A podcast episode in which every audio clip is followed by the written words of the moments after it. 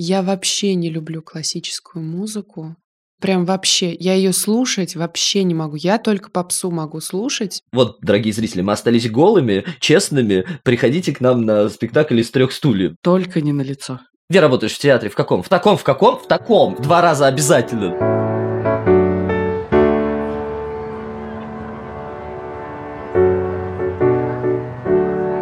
Привет, с вами Катя, Дима и наш подкаст «Цивиум». Цивиум – множественное от латинского «цивис» – гражданин. Иными словами, это подкаст о нас с вами и о том, как мы можем менять мир вокруг. Мы будем рассказывать истории людей, которым это удается уже сейчас. Ведущий этого подкаста Дима Петров, муниципальный депутат и соавтор проекта «Дыши Москва». И Катя Дыба, я географ-урбанист. Сегодня у нас не совсем обычный эпизод. У нас целых три героя. Для них театр не только культура и просвещение, но и особый язык, с помощью которого они говорят с обществом на важные темы. Театр — это всегда диалог со зрителем. Автор что-то говорит своим произведением. Режиссер это интерпретирует. Актер на сцене наполняет своим дополнительным смыслом. Зритель видит что-то новое и пытается это осмыслить. И, возможно, изменить какие-то свои взгляды. И сегодня мы расскажем три истории о людях театра и о том, как их путь меняет их самих и общество вокруг.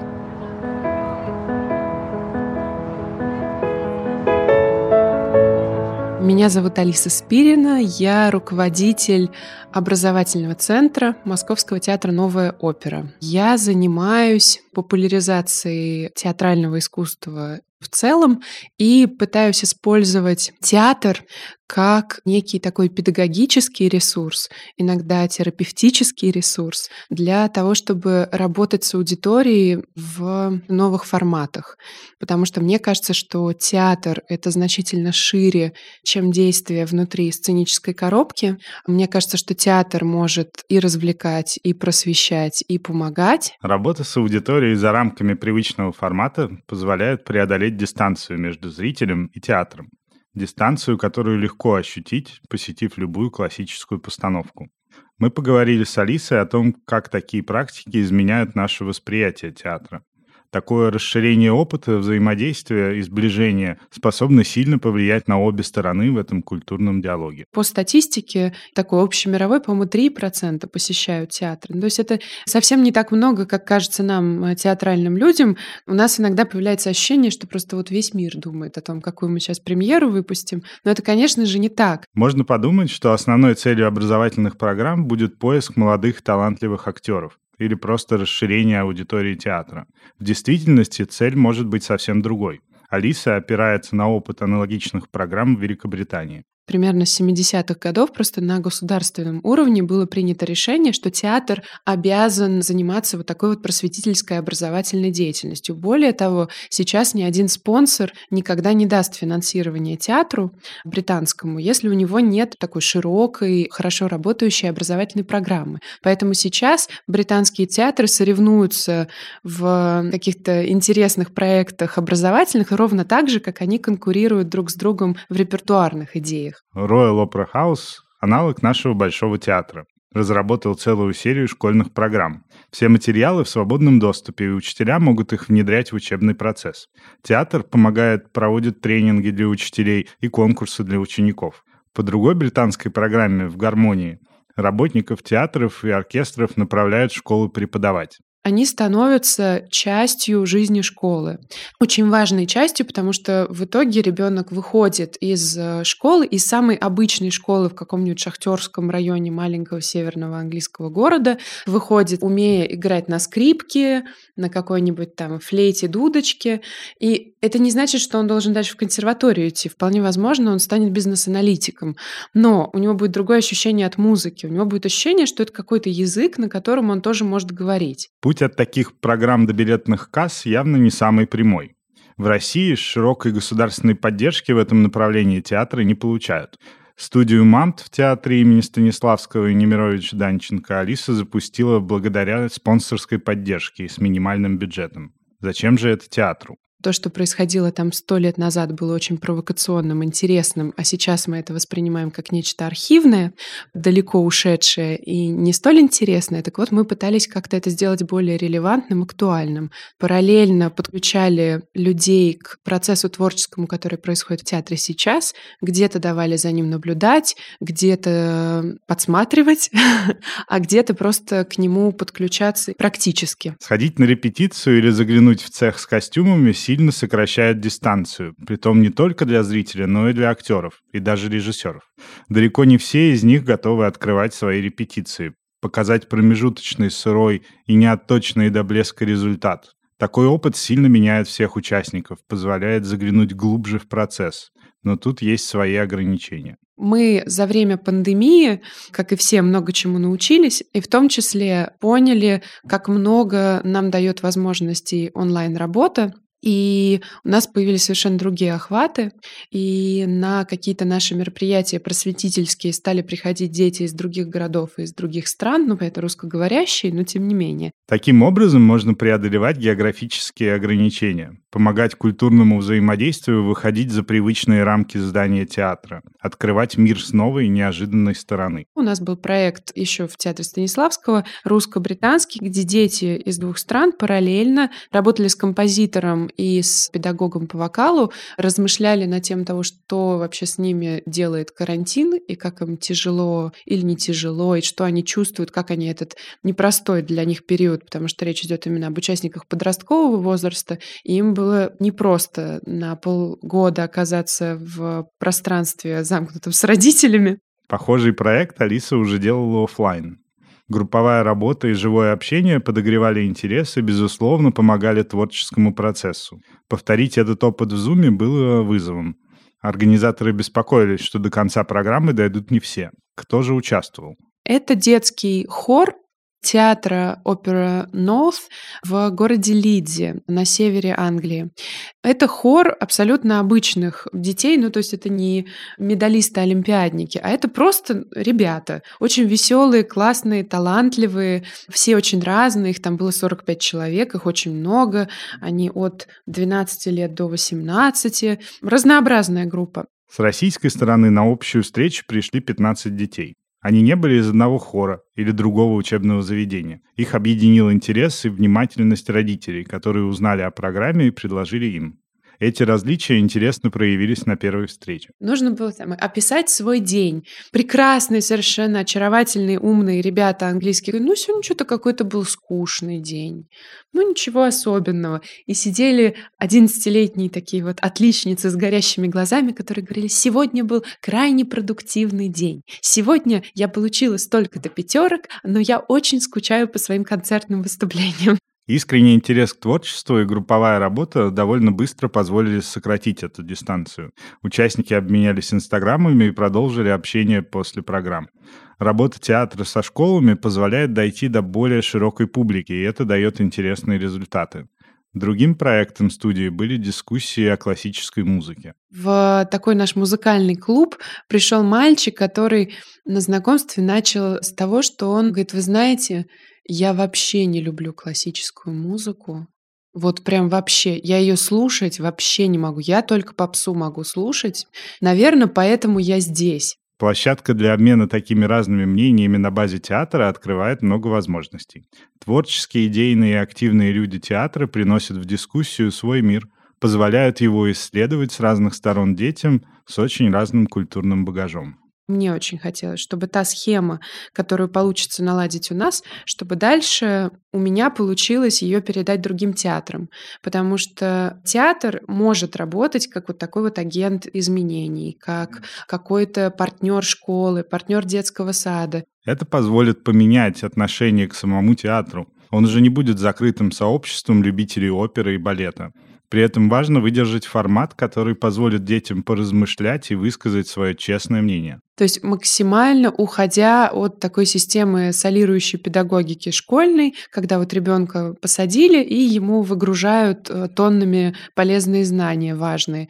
Вот мы стараемся от этого уходить, и нам кажется, что с информацией человек должен поработать. В студии «Мам» Талиса проводила экскурсии и другие мероприятия, знакомя сотни людей с театром изнутри. Конечно, эта деятельность не может стать для театра основной, и ресурсы всегда будут ограничены они всегда будут неким таким дефицитным, штучным товаром, просто потому что у нас никогда не будет возможности проводить их столько, чтобы вся Москва могла поучаствовать.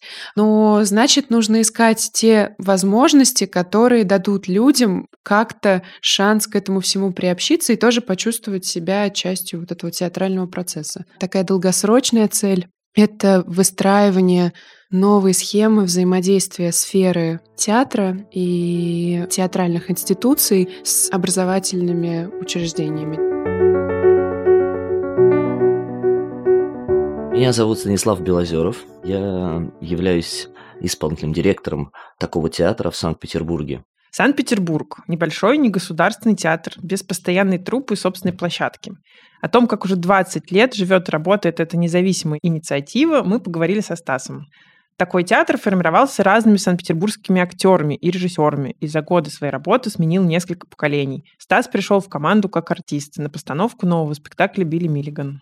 Сейчас наша команда в средний возраст 30-35 лет перехватила инициативу полностью театра. Пытаемся работать с какой-то актуальной, свежей повесткой. Предлагаем зрителю некую скажем, ступень между пониманием какого-то серьезного, сложного современного искусства. Мы не любим уходить в какие-то сложные дебри концептуального искусства. Мы хотим делать мягкий, здоровый, современный контент. Эта молодая инициативная группа формировалась несколько лет. Многие ее участники вместе учились в школе русской драмы. Поскольку своего собственного дома у театра нет, команда арендовала помещение у площадки «Скороход». Это старая обувная фабрика, большое советское производство сегодня превратилось в какую-то маленькую цехушку, которую держит какой-то там потомок потомков. Но при этом там большой комплекс из э, вот этих кирпичных зданий больших. Очень классный. Мы находимся в одном из корпусов на четвертом этаже с деревянной крышей, сегодняшним языком лофт. Со временем стало понятно, что такой театр – постоянный резидент и приносит площадке самый большой доход. Руководители скорохода предложили театру взять площадку в свое управление. Это потребовало расширения функций команды. Так Стас попал в зону буфета.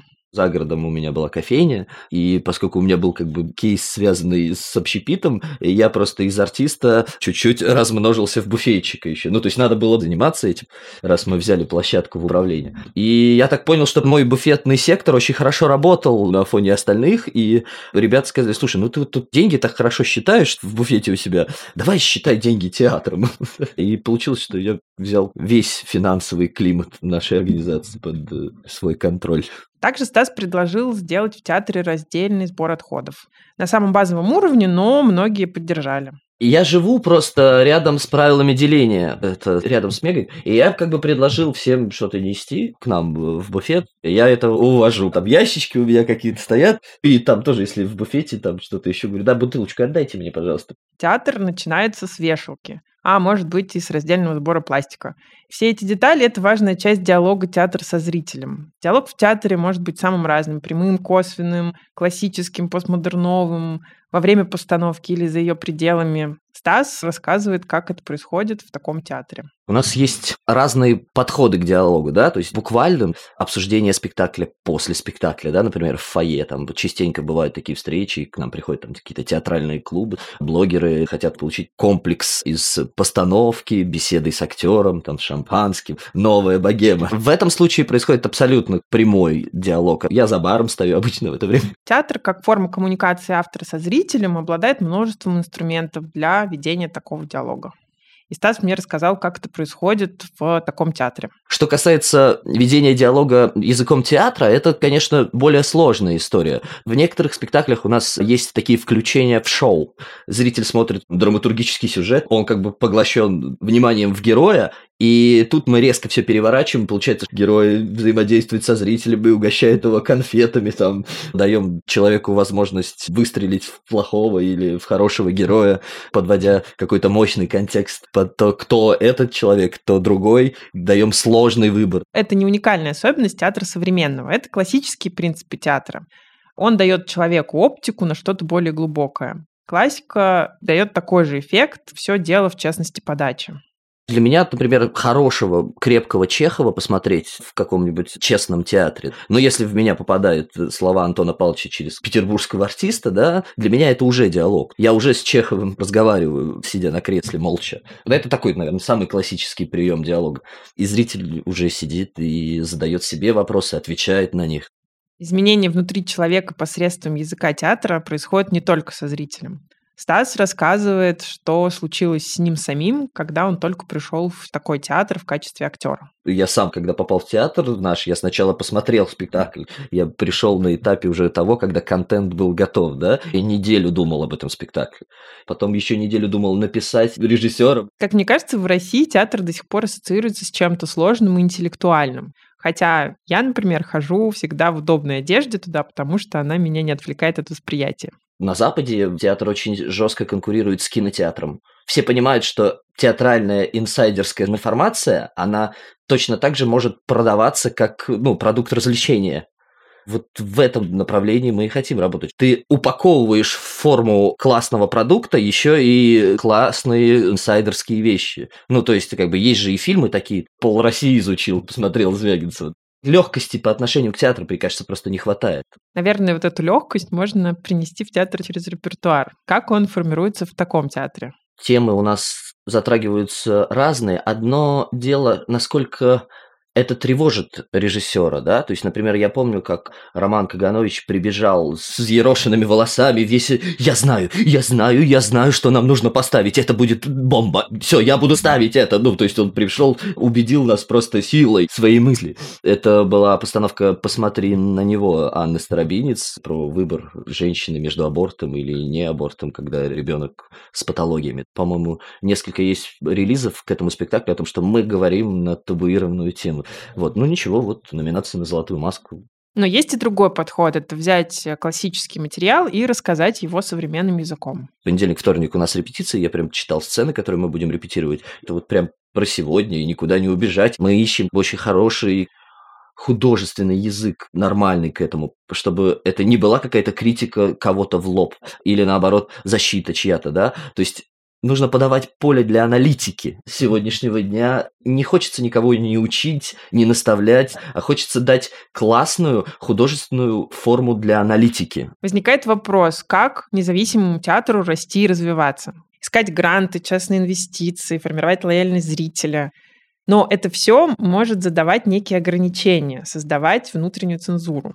Сейчас мерила возможности творить идет в одной линии с лояльностью к властям у тебя более шире лояльность, у тебя более широкие возможности что-то создавать и заявлять. Уже меньше, шире больше. И она прямо вот совсем сейчас идет в параллель. Ты больше говоришь, у тебя уходит этот уровень доверия, финансирования и тому подобное. Театр может жить, платить зарплату сотрудникам за счет продаж билетов, но развиваться, в том числе технологически, за счет этого очень сложно. Нужны дополнительные источники финансирования молчать нам, чтобы получить этот грант, говорить ли нам что-то, да, невероятная рефлексия. Она всегда может всплыть по-честному на спектакле из трех стульев. Вот, дорогие зрители, мы остались голыми, честными. Приходите к нам на спектакль из трех стульев. Да? До этого было 16 стульев, 25 проекторов, а сейчас у нас три стула. Но мы говорим, что хотим. И где найти вот этот грань и возможности для развития,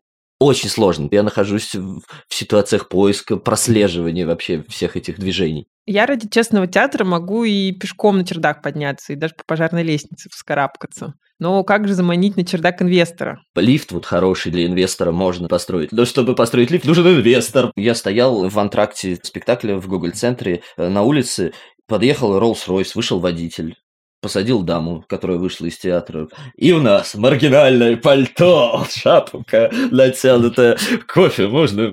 Там тоже такие есть хипстеры, наверное, да, лютейшие, но в Москве легче привлечь элиты к театру, ну, к независимому там какому-то искусству. От этого, возможно, могут расти какие-то инвестиции, поддержка и тому подобное. Пока к нам на чердак на четвертый этаж заберется какой-нибудь э, инвестор, ну и вообще в Питере так природа вещей. Ну, если что-то там честное, настоящее, оно не так взрывает хайпом. Такой театр часто называют петербургским Гоголь-центром. Понятно, что это сравнение не буквальное. Гоголь-центр – творческая инициатива Кирилла Серебренникова на базе Государственного театра. Такой театр полностью независимый проект, тем не менее аналогии есть. Художественно это, конечно, классное, приятное сравнение. Я где-то видел, типа, поребрик бордюр, шаверма шаурма, Гоголь-центр, скороход. Я люблю очень Гоголь-центр. У нас бывают небольшие путешествия по обмену. Я думаю, что принцип честности там объединяет. Там спектакли смелые, храбрые.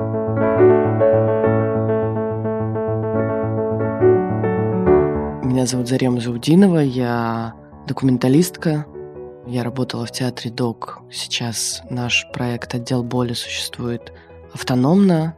И, в общем, все, что меня интересует, это боль и ад. Театр ДОК – театр документальной пьесы. Независимый, не государственный, не коммерческий. Основан Еленой Гребиной и Михаилом Угаровым в 2002 году буквально в подвале. Драматург Ольга Михайлова договорилась с правлением дома и под театр сдали заброшенный подвал жилого дома в Трехпрудном переулке. Драматурги Иван Вырыпаев и Максим Курочкин соорудили сцену из ДСП. В этом подвале театр провел 12 лет. В 2014 году Департамент имущества досрочно расторг в одностороннем порядке без объяснения причин договор аренды с театром. Сейчас театр не имеет постоянной площадки. Я предположил, что путь Заремы в документальный театр начался в театральном вузе. Ха, ха, это была лучшая шутка за сегодня. Я и театральный вуз.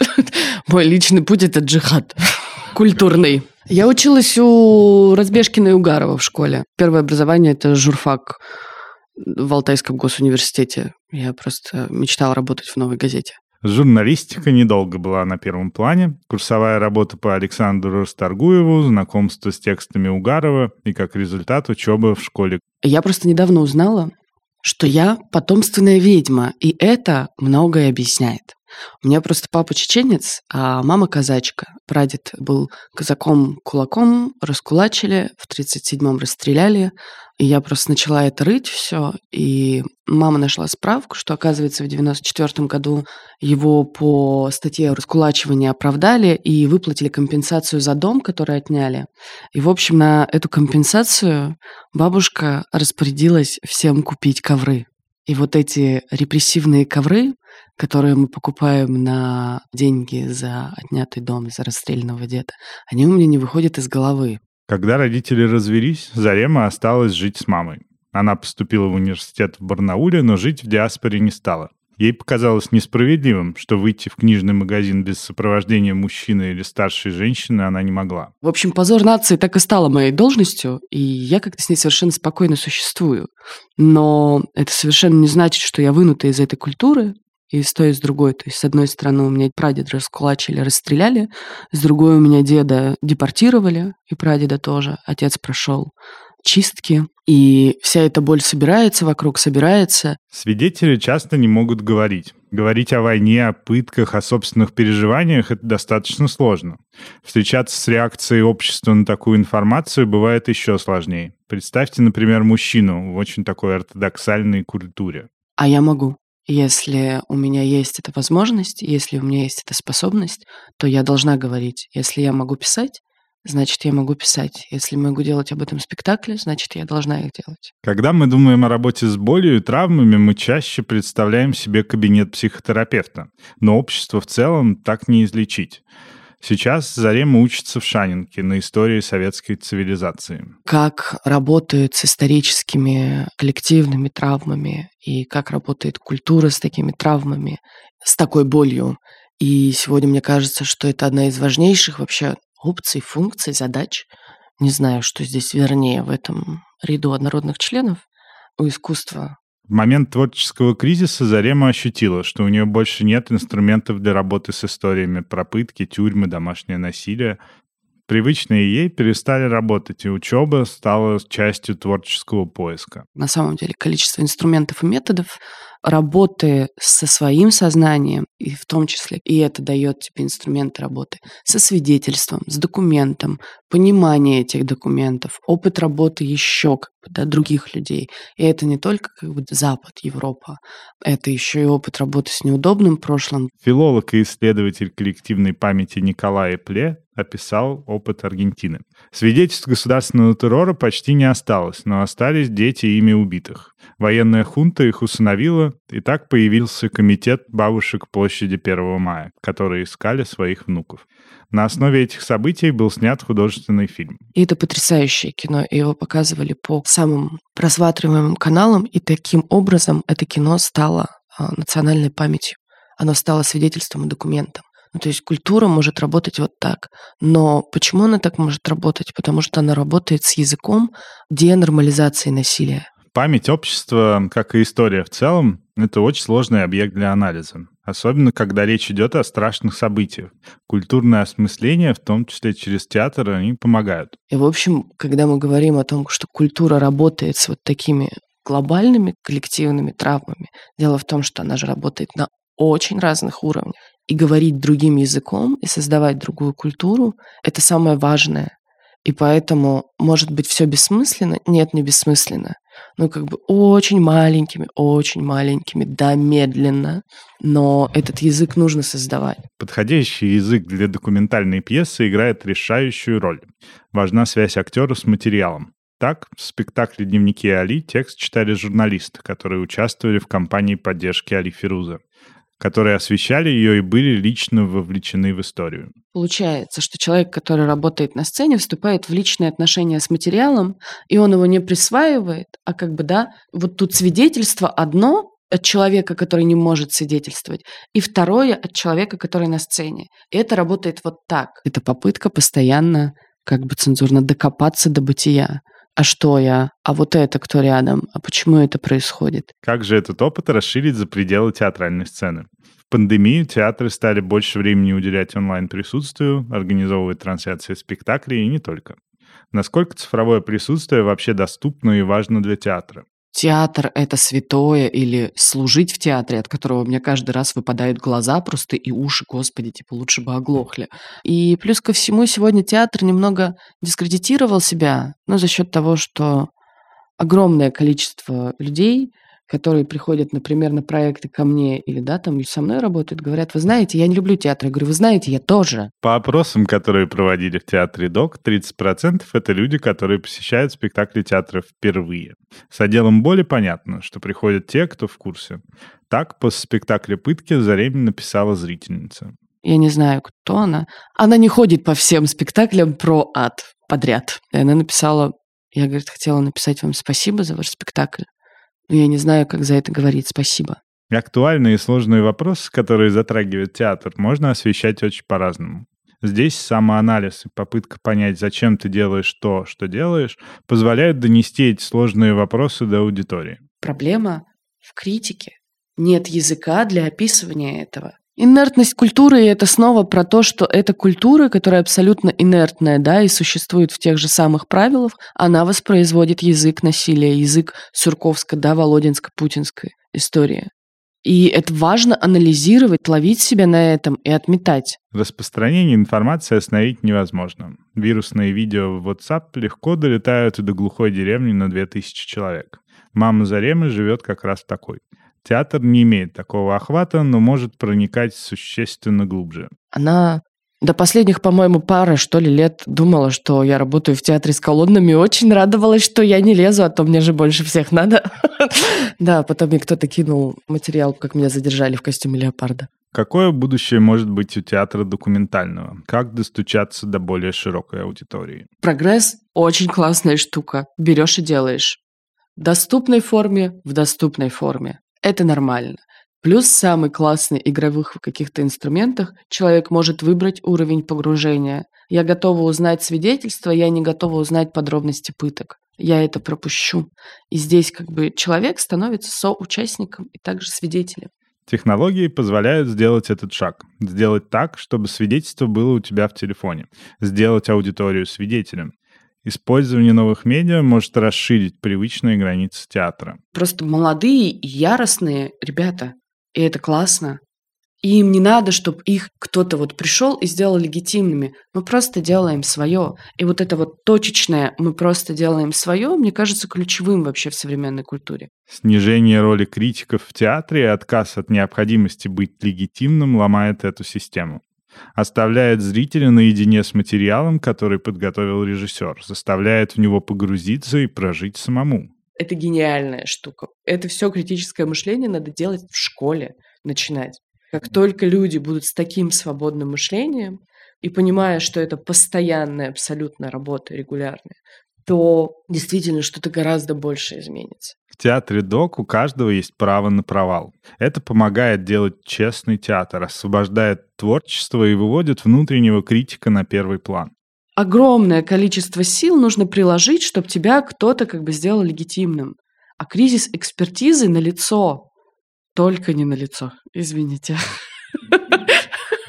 Я не сдержалась. Ничего не надо, мы свободные. Провалились и провалились, боже мой, делаем другое. Я от этого не стала мудаком, если я написала плохой текст.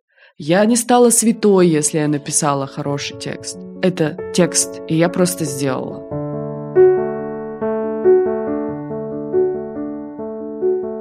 Что же объединяет эти три истории? Почему, собственно, мы говорим о театре в подкасте про граждан и общество?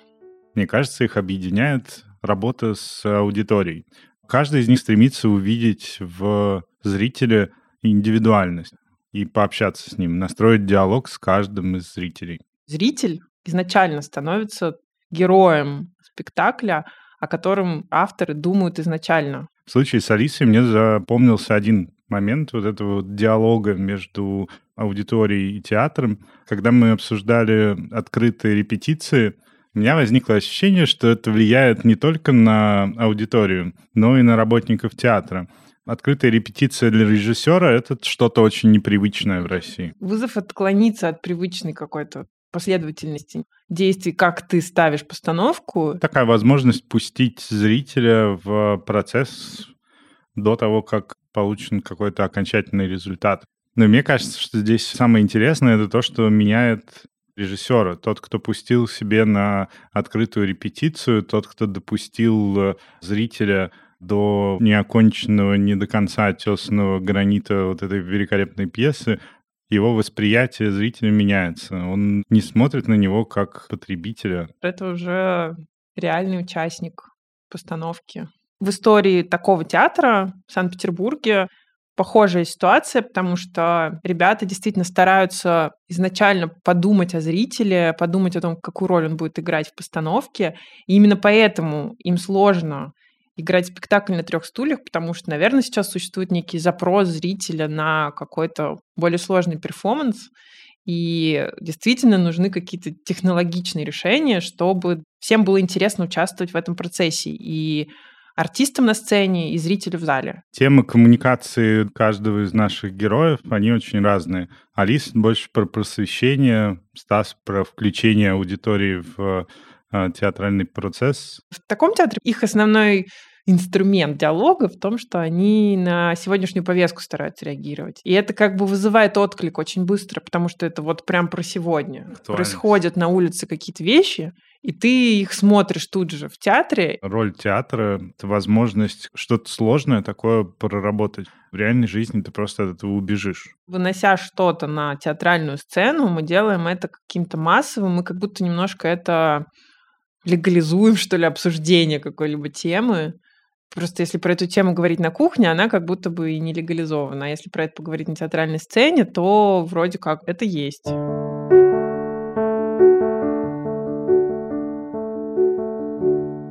Мне кажется, все-таки меняется культура.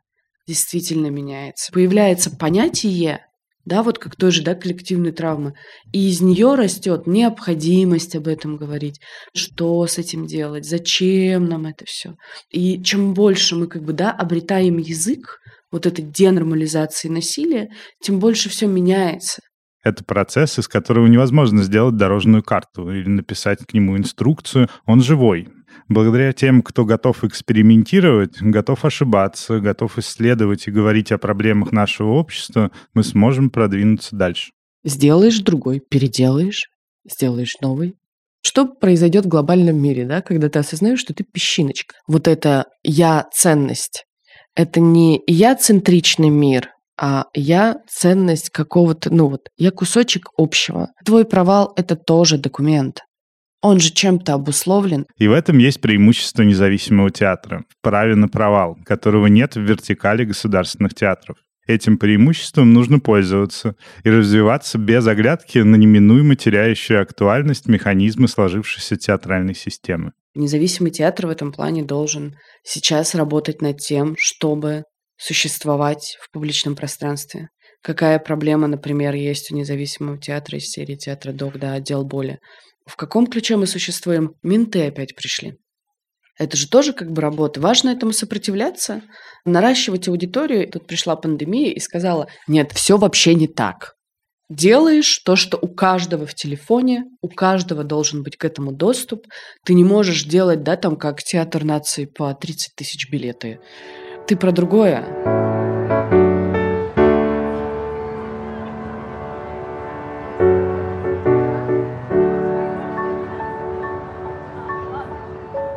Это был подкаст «Цивиум». В следующем эпизоде мы поговорим о локальных независимых медиа.